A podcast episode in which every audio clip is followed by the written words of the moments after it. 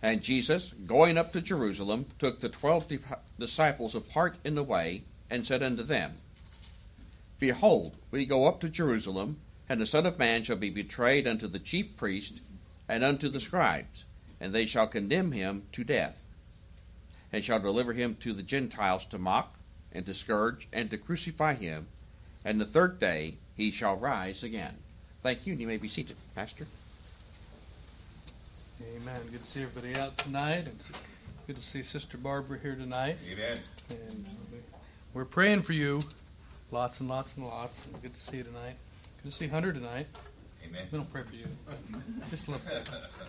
No, we do. Certainly do. Good to see you tonight, brother. Let's just take a moment and pray. Let's get our hearts and minds just kind of ready and kind of in gear and in tune.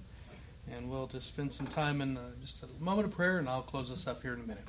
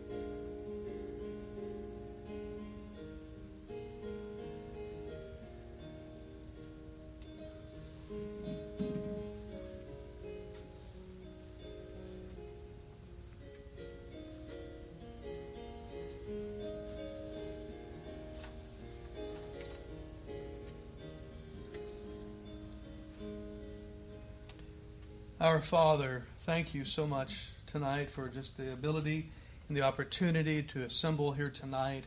And Father, we're looking forward to just what you have for us in your word tonight. And we just ask you, as your word goes out, you would help us, Lord, to be able to receive what you have for us. Father, that you would bind Satan, that you would bind demons, that, Lord, you would remove distractions from here tonight. And Lord, we just ask you that as your Holy Spirit teaches us and illuminates your word tonight, that we had to have a doer's heart, that we'd have a heart and an attitude just to say, Yes, Lord, thy servant heareth, and speak, Lord, thy servant heareth, Lord. And Father, that we'd have that attitude, And Lord, as you attempt to make the changes in us, and that we'd let you do that. We thank you for those that are able to be here tonight. Pray for those that are not able to be here tonight, God, that you would raise them up, you'd heal their bodies, you'd bring them back to us. And we just pray you'd bless in a special way tonight. We thank you in Jesus' name. Amen. Can we change the last song? Thanks. 363, I think it was. Just the first and the last. 363. 363. I think that's it. Yeah. First and last. You have to really sing that.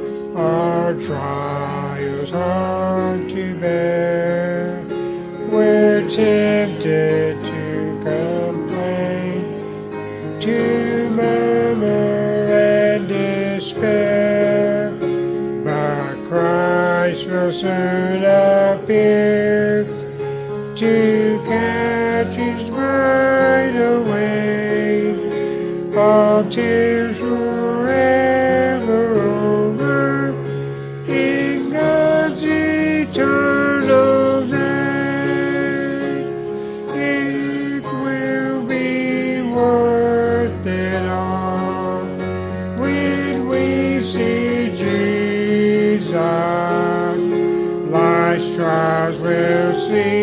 keeps us long when we seek Christ. One glimpse of His dear face, all sorrow will erase.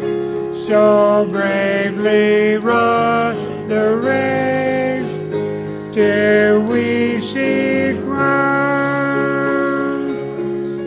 Life's day will soon be o'er, all storms forever past. We'll cross the great divide to glory safe at last. We'll share the joys of heaven, a heart for whom a crown. The tempter will be banished, we'll lay our burdens down. It will be worth it all when we see Jesus. Life's trials will seem so small when we see Christ.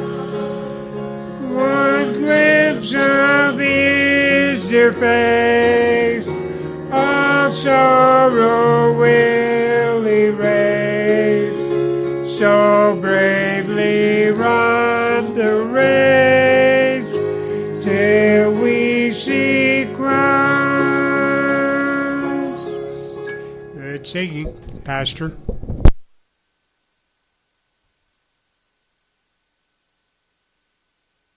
That is, I saw that there next, like, oh, we got to sing that one. It will be worth it all, amen. And looking forward to that. I love that. The tempter will be banished, and we'll lay our burdens down. That will be a great, great day. Can you imagine? I don't know if you spend much time meditating on it, thinking about what it's going to be like to have a body that never sins, to never know what it is to have temptation or pain or anything like that. And I tell you what, some days I look forward to that, and about every day I look forward to that. Amen. All right. Did I give you some things?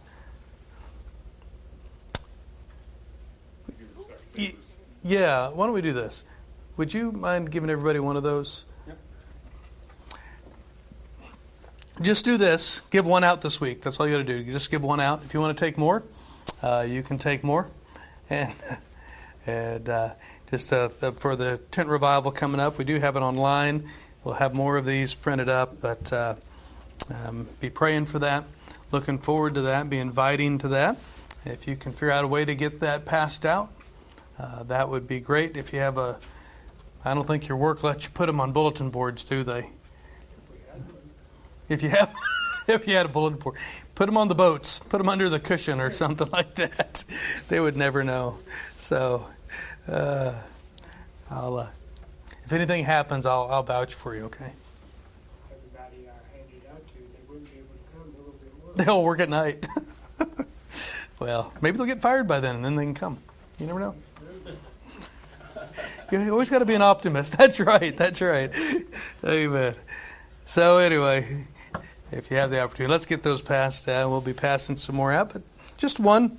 And if you need more, we'll have a stack of them out back and somewhere out there. These are things we get text. Yeah, you can take it. Yeah, absolutely. See these computer geeks back here. They think of all this good stuff. You take a photo of it and text it to people. You don't even have to get out of your house anymore. Look at that. Just text it. And ask your wife. She'll show you. So... So, looking forward to that. Okay, Matthew chapter 20. Matthew chapter 20, if you remember. Don't feel like I'm on here. If you remember, last week Jesus had finished a parable. He had just finished a parable about the vineyard and the calling of the laborers. And we saw there in that parable that some negotiated with Jesus. The very first batch, they went out and negotiated with Jesus, negotiated their salary. And others just came trusting His word. And we saw that there's two categories there. Isn't it kind of fascinating throughout all the different parables? We see it seems like a theme here and there of categories of people, two different categories. And you had the category of those who had to negotiate to serve Jesus. And we have those all around us, right? They've got to have the right salary, and they've got to have the right package, and they've got to have the right church, and the biggest this, and the best that, and this and that before they serve God. And there are others that just go out and say, I don't know what I'm going to make, and I don't know how we're going to make it, but I know this is where God wants us, and we're just going to go, and I'm going to trust the word of my Heavenly Father and His character and the one who's calling me. And there were those that Jesus was showing here in that parable. And everything that Jesus did, though, we see here was on purpose. It was preparatory. It was for a reason to prepare His disciples for the ultimate work that He was going to work in their lives, and the ultimate work that He's working in our life. If you'd go to John chapter 17, I'm not going to go there tonight. I'm going to try to make up some time here. But you're familiar with the Lord's Prayer there in John chapter 17. And it is the great work of the Lord Jesus.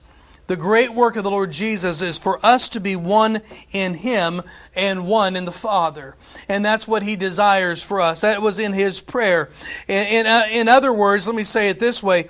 It is the will of the Father that our life is identified with His life. Watch this, that we would be like Jesus Christ. I heard one pastor say it this way. He said the Father was so pleased with His Son that He wanted many more just like Him. And that is you and I. And He's endeavoring to prepare us and to make us into His image. But I gotta give you a news flash here. Although God wants us, the Father wants many just like His Son, we're not God. And we're nothing like the Lord Jesus Christ. Amen? We have some struggles, do we not? But it is still the will of God that our identity is the Lord Jesus Christ.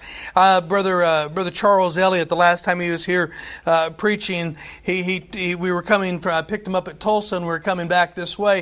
And that's one of the things that he said to me. He said, Brother Derek, he goes, I'm afraid, I fear as believers we have lost our identity.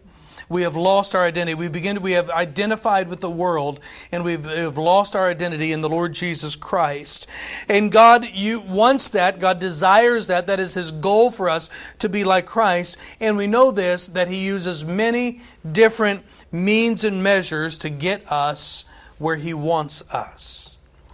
And the title of my message tonight is Led to Calvary. Led to Calvary. Brother Jim has read our text here, and you see here in verse 17, it says, And Jesus, going up to Jerusalem, took the 12 disciples apart in the way and said unto them. There was a mission that the Lord Jesus had. He was on a mission. John 5:30, He said, I can of my own self do nothing. As I hear, I judge, and my judgment is just, because I seek not mine own will, but I seek the will of the Father which hath sent me. Jesus was on a mission.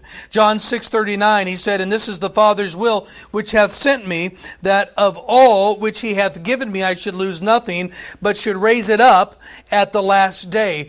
Jesus had a mission, and His mission was the will of the Father. But what was the mission of the Father? Well, the mission of the Father was Luke 19:10, For the Son of Man is come to seek and to save that which was lost. Watch, if Jesus has come into this earth under the complete obedience and submission to the Father, and He says, I have come to seek and to save that which was lost, He is also saying, it is the will of the Father that I seek right? And I seek out to save that which was lost. And so the will of Jesus obviously is the will of the Father. Why? They can never be at odds. They can never disagree. They are always one. And it is the will of the Father, the mission of the Father, to save those who are lost. John 3:16, what did he say? For God so loved the world, right? That he gave his only begotten Son, that whosoever believeth in him should not perish, but have everlasting life. So we see the mission of the Lord Jesus Christ was the mission of the Father. And we see the mission of the Father was to seek and to save that which was lost, which became the mission of the Lord Jesus Christ, because they are all one. And it became the work of the Holy Spirit of God as well. But there was a plan. There was a plan that God established here. There is a plan that God enacted. Let me say it this way. That God enacted that if the mission was going to be carried out, he had to have a plan. And we saw it kind of foreshadowed in Genesis chapter 3, right? Adam and Eve really messed up. They sinned. Their eyes were opened, right? And the first thing they noticed, I think this is fascinating really, and the first thing they noticed that they was both naked. Naked. Not naked. Sorry. Jack knew what I was saying. But naked. They were both without clothing. They noticed that. And the first thing that God did was he went and he dressed them up. I like that. God knows how to clothe us. I don't mean to get into that tonight. But God clothed Adam and Eve with the skins of an animal. With the skins of an animal. An animal had to be sacrificed. An animal had to be killed to clothe Adam and Eve. They were clothed with the outer layer, the clothing, the skin of somebody else. And some of you here understand what a great foreshadowing that is, that we have been clothed with the righteousness of the Lord Jesus Christ. Not our own righteousness, but his righteousness, and the blood was shed, and the sacrifice was made so that we could be clothed in his righteousness. And you move on to Genesis chapter 22, and you see the plan of God unfolding as he had called out Abraham, and he had said, I have counted you righteous. Why? Because he believed God, and he counted him righteous. He said, from your seed I'm making a covenant. Out of your seed is going to be the stars of the sky and the sand of the sea, and the Gentiles are going to be blessed in you.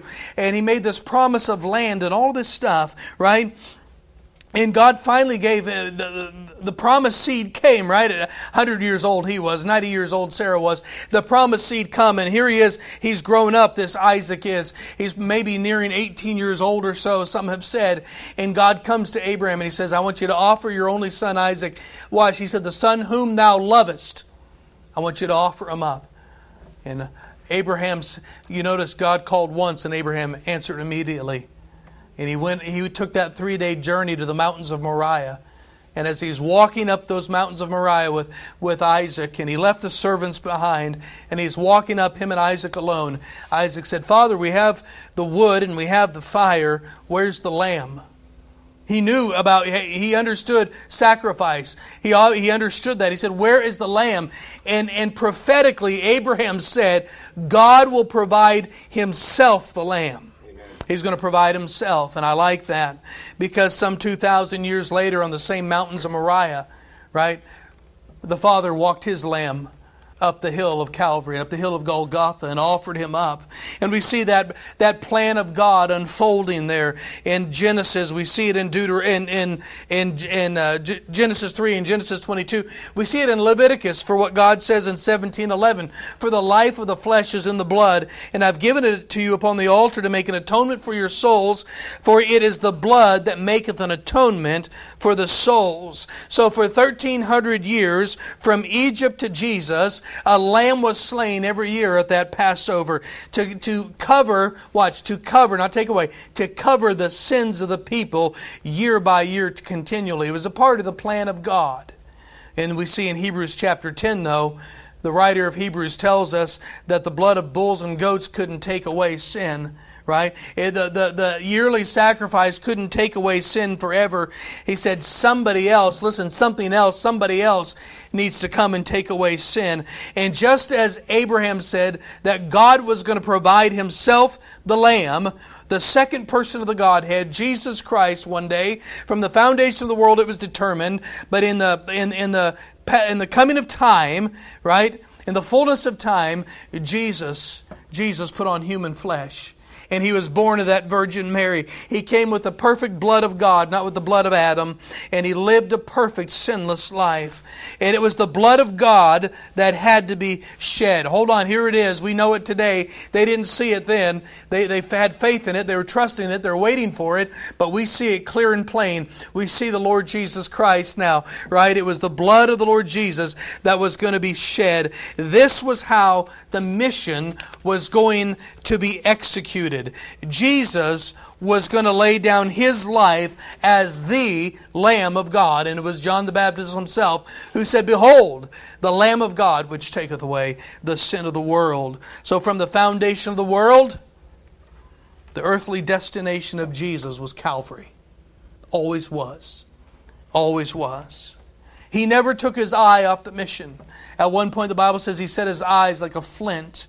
At another place when Mary found Him in the temple, when they had forgot Him and supposed He was with them and went back and they found Him in the temple disputing with the religious leaders there, and she said, "Where were you? Don't you know that we were looking for you?" And He says, "Mother, wist you not that I must be about my Father's business?" Wow, I love that, because the Bible says Mary pondered these things in her heart. You know where else she pondered in her heart? When the angel came and told her that she was with child and what was going to happen to her and what was going to come upon her. She pondered them in her heart. What does it mean? She didn't say it out loud. She just had to take it all in. You know what I'm convinced of? When Jesus said, "Wist ye not that I must be about my Father's business?" she pondered in her heart. You know what I think she came to the realization? He knows who He is. His father was a carpenter. He's 12 years old. He's not doing much. Yeah. He knows who He is. Jesus was always determined to go to Calvary. He always knew what He was supposed to do. He said at one point, if I be lifted up, I will draw all men unto me. What did He understand? That the lifting up was that of Calvary. And here in our text in verse 18, He said, "Behold, we go up to Jerusalem." He is headed on to Calvary. If Jesus is going to fulfill the will of the Father, He has to get to Calvary. This is God's plan. It's God's plan, but not only that, it's Jesus' determination. Look in verse 18. He says, "Behold, we go up to Jerusalem, and the Son of Man shall be betrayed unto the chief priests and unto the scribes, and they shall condemn Him to death." And what we see here is what is actually going on here is the preparation of His disciples. He took them apart, the Bible says, in the way. They're walking the road going to Jerusalem. He's headed to be crucified. And along the way, Jesus stops and He takes a little rest, maybe. Maybe it was a good time to rest. And He set them aside and He said, "Listen, this is what's going to happen. Let me fill in some details of what's going to happen up in Jerusalem." And He said, "The Son of Man is going to be betrayed." Wait a minute. Judas was sitting there. Yeah. Did Judas know what he was going to do yet? I don't know. But Jesus already knew. Even if he didn't know, Jesus already knew before Judas knew. Yep. He said the Son of Man is going to be betrayed. He said He's going to be condemned to death. He's going to be delivered unto the Gentiles. Well, that's a real dig to a Jew, right? To be delivered over to the Gentiles. I might remind you the Gentiles or Israel had no authority for capital punishment. It was controlled by Rome, and only the Roman government had the authority to execute capital punishment. He said they're going to be delivered unto the Gentiles, and He said here that the Son of Man Himself will be mocked, will be scourged, and will be crucified. But they missed this all. The third day He's going to rise again. Amen. And we know He did. I was over in Jerusalem. Remember that? 2019 over in Israel. Walked in that tomb and I looked in and I said, "Yep, still empty." It's still empty. I love it. That was one of the greatest places of the trip to go to, and to walk in there and to see that. Man, that was wonderful. I loved it. He said, "I'm going to rise again the third day." Amen. Jesus is determined. He is determined that He's going to do the will of the Father, and He's going to do His will all the way to a Roman crucifixion. He will not be deterred. It's His determination. I want to show you something else. There's kind of a double destination here. For lack of a better word, I spent I don't know how much time trying to think of another word that worked. I just can't. Right. So I just think a double, not double predestination, a double destination. Right. He's headed to Calvary. He's not going to be talked out of it. He's not going to be talked out of it by Peter. God forbid, Lord forbid, Peter said, right over my dead body, I'm not going to let this happen to you. Get thee behind me, Satan, for thou savorest not the things that be of God. Jesus told him, right? Peter tried to stop him. I think Satan tried to stop him in the Garden of Gethsemane. The Bible said over in the when we saw when he was tempted in the wilderness, the Bible says that Satan left for a season. He came back. He came back.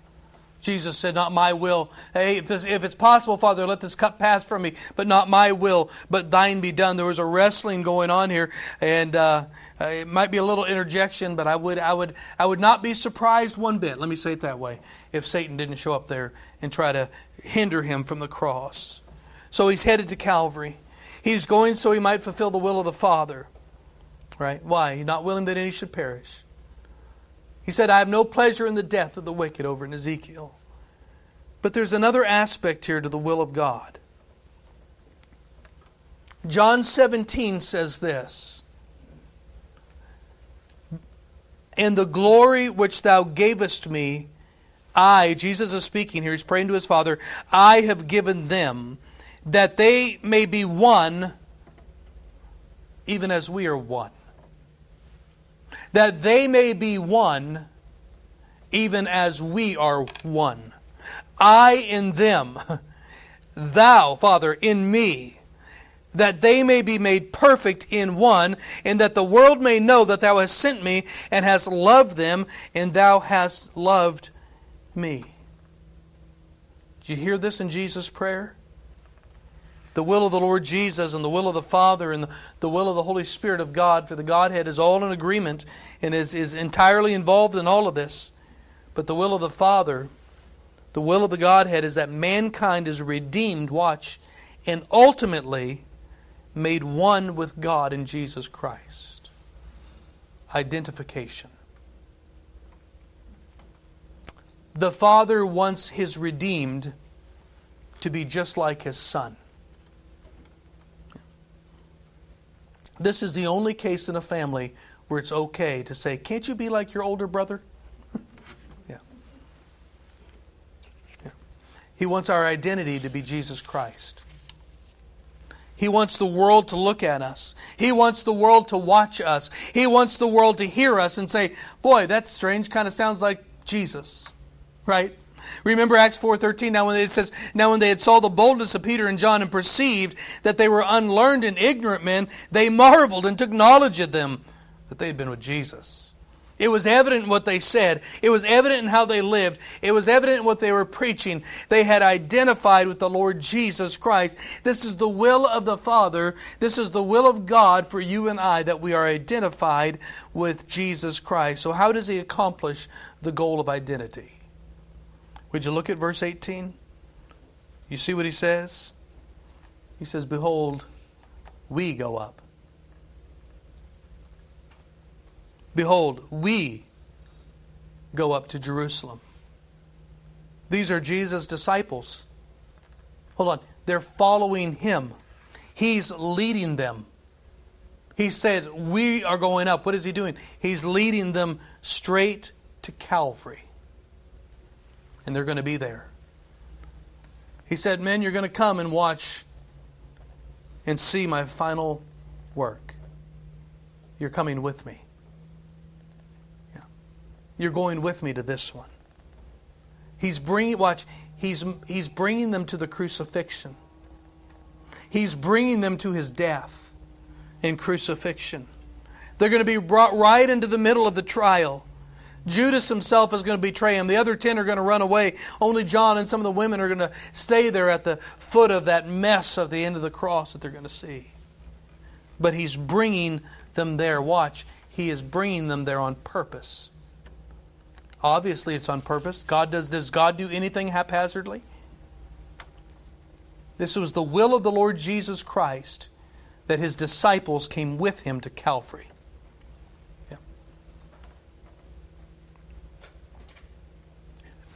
I mean, it just, think of the Garden of Gethsemane. How many times did Jesus say, can you pray with me for 1 hour? Can you watch for me for an hour? 3 times. Finally, he comes back, sleep on. It's accomplished. He wanted them there in the Garden of Gethsemane. He wanted them, watch, I think he wanted them there to hear his prayer to the Father. Could you imagine what they missed when they slept through the prayer of Jesus, when he's crying out to his Father, if it be possible, let this cup pass from me? What did they miss? What do you and I miss when we cease to follow? He's leading them to Calvary. He's bringing them there. Why? Because if you're going to be one with the Lord Jesus Christ, you're going to have to not only identify with His life, you are going to have to identify with His death. You get it? Yeah.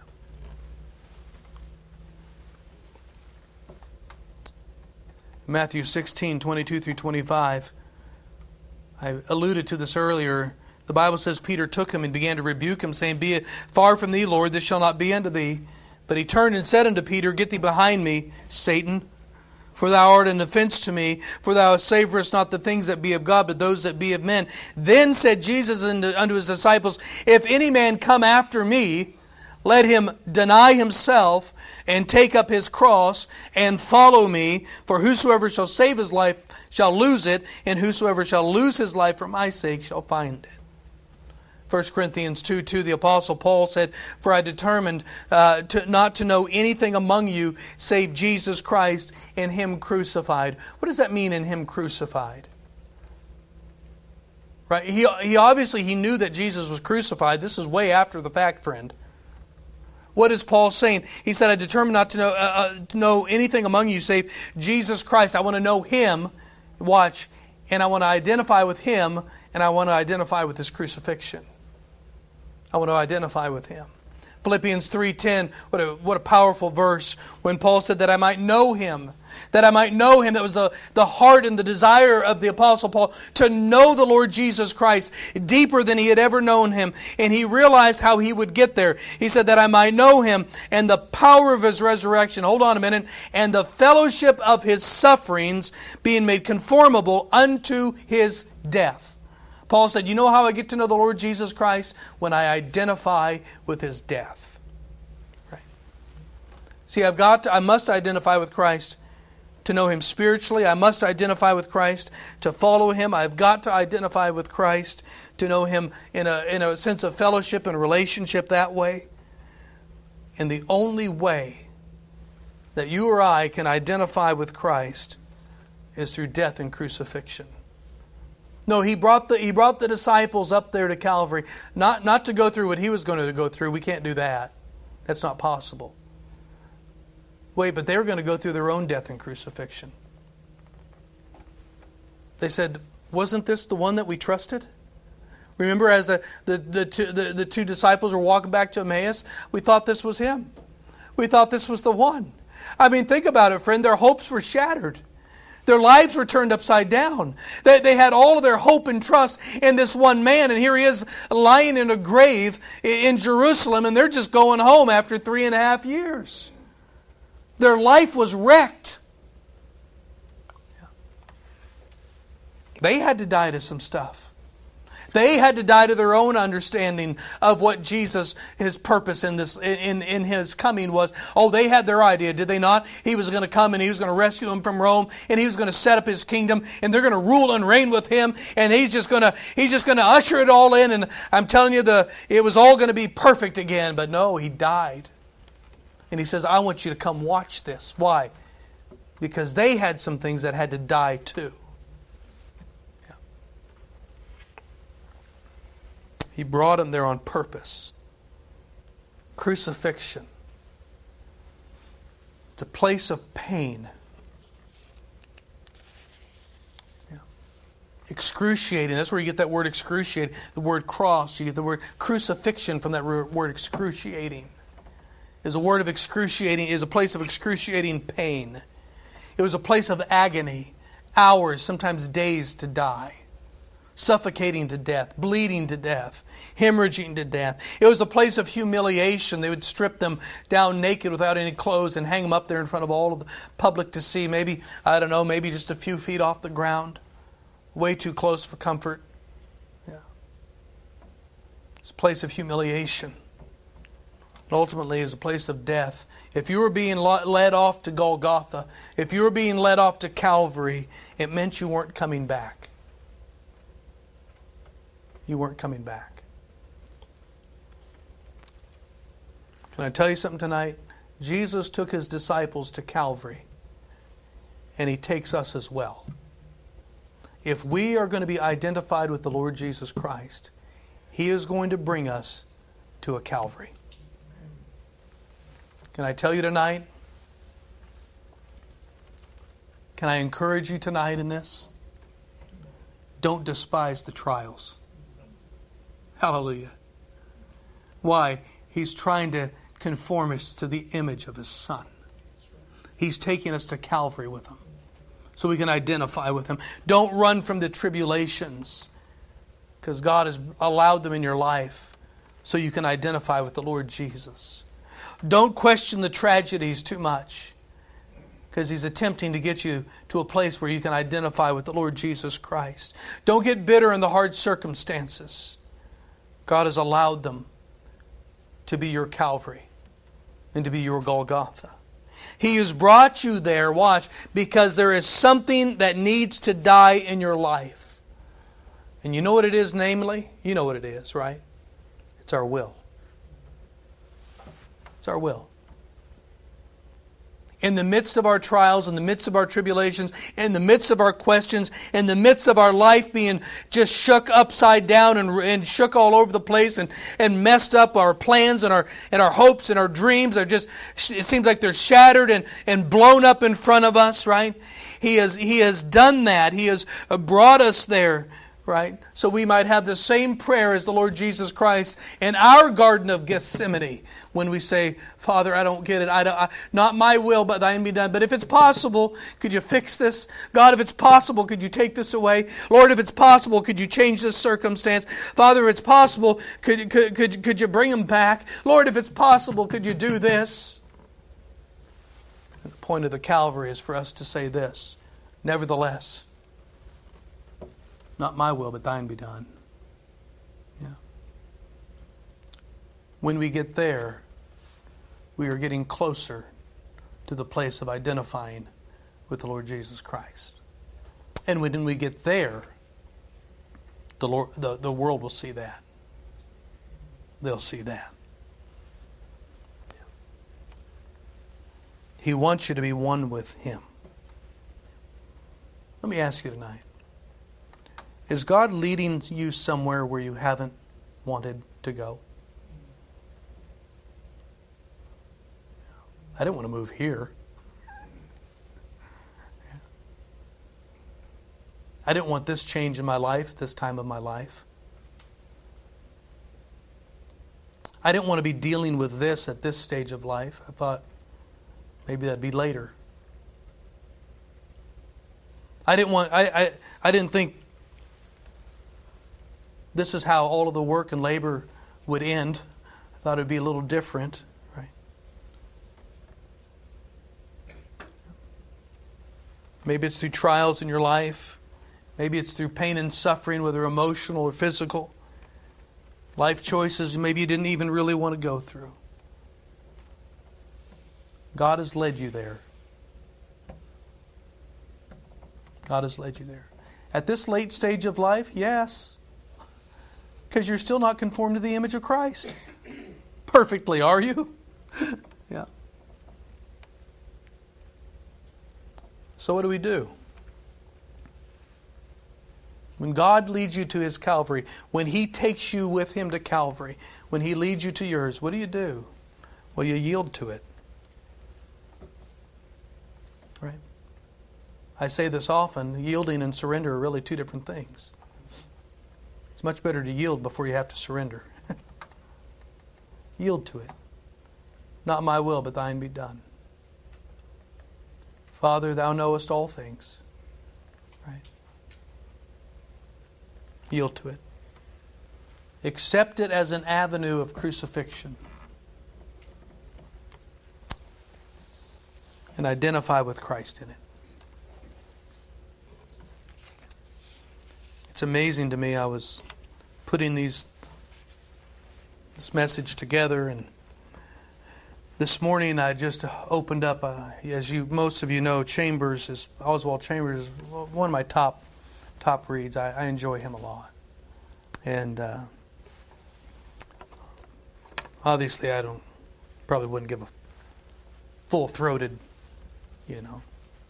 commendation. There's always things that we might not agree on. That, of course, we're people. But he did say this, which was wonderful. Chambers said, "We are too much given to thinking of the cross as something we have to get through. Oh, I just got to get through this. I got to get past this. Yeah. Just trying to get to the other side." Right. He says we think of it too often as something we have to get through. We get through it. He says we get through it only to get into it. We get through it. The purpose of getting through it, he says, is getting into it. He said the cross stands for one thing only for us: a complete and entire and absolute identification with the Lord Jesus Christ.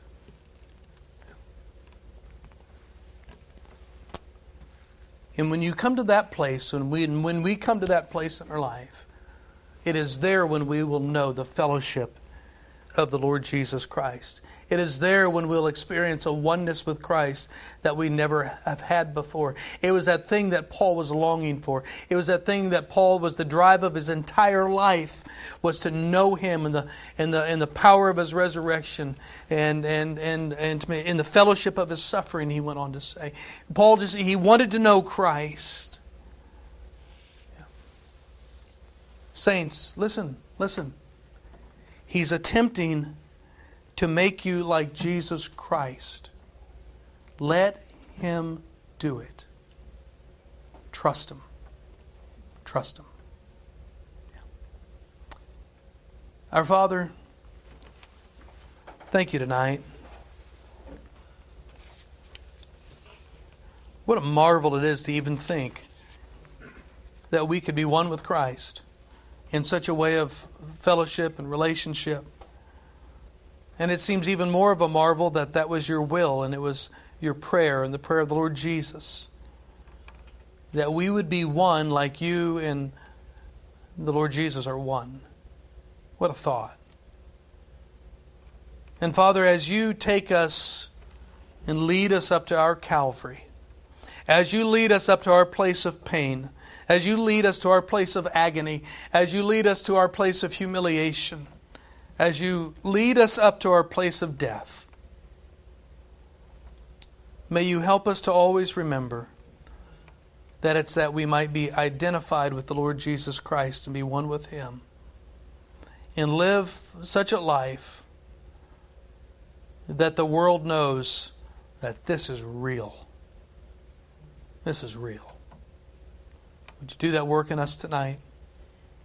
Father, if there's anybody that's been struggling in this lately, would You help them to come to the place tonight of trusting You and yielding to You in whatever the circumstance, whatever the Calvary is in their life, that they would yield to You tonight and trust You and walk out of here with the joy of the Lord and the closeness of the Lord Jesus, and it would allow you to make them one with the Lord Jesus. Would You do that work today? We thank You in Jesus' name. Amen. Why don't we stand tonight? The instrument is going to play. The invitation is open. However the Lord has spoken to you tonight, you can stay right in your seat there and spend some time with the Lord in prayer. Has the Lord brought you to a Calvary that you haven't really wanted? Would you yield to it tonight?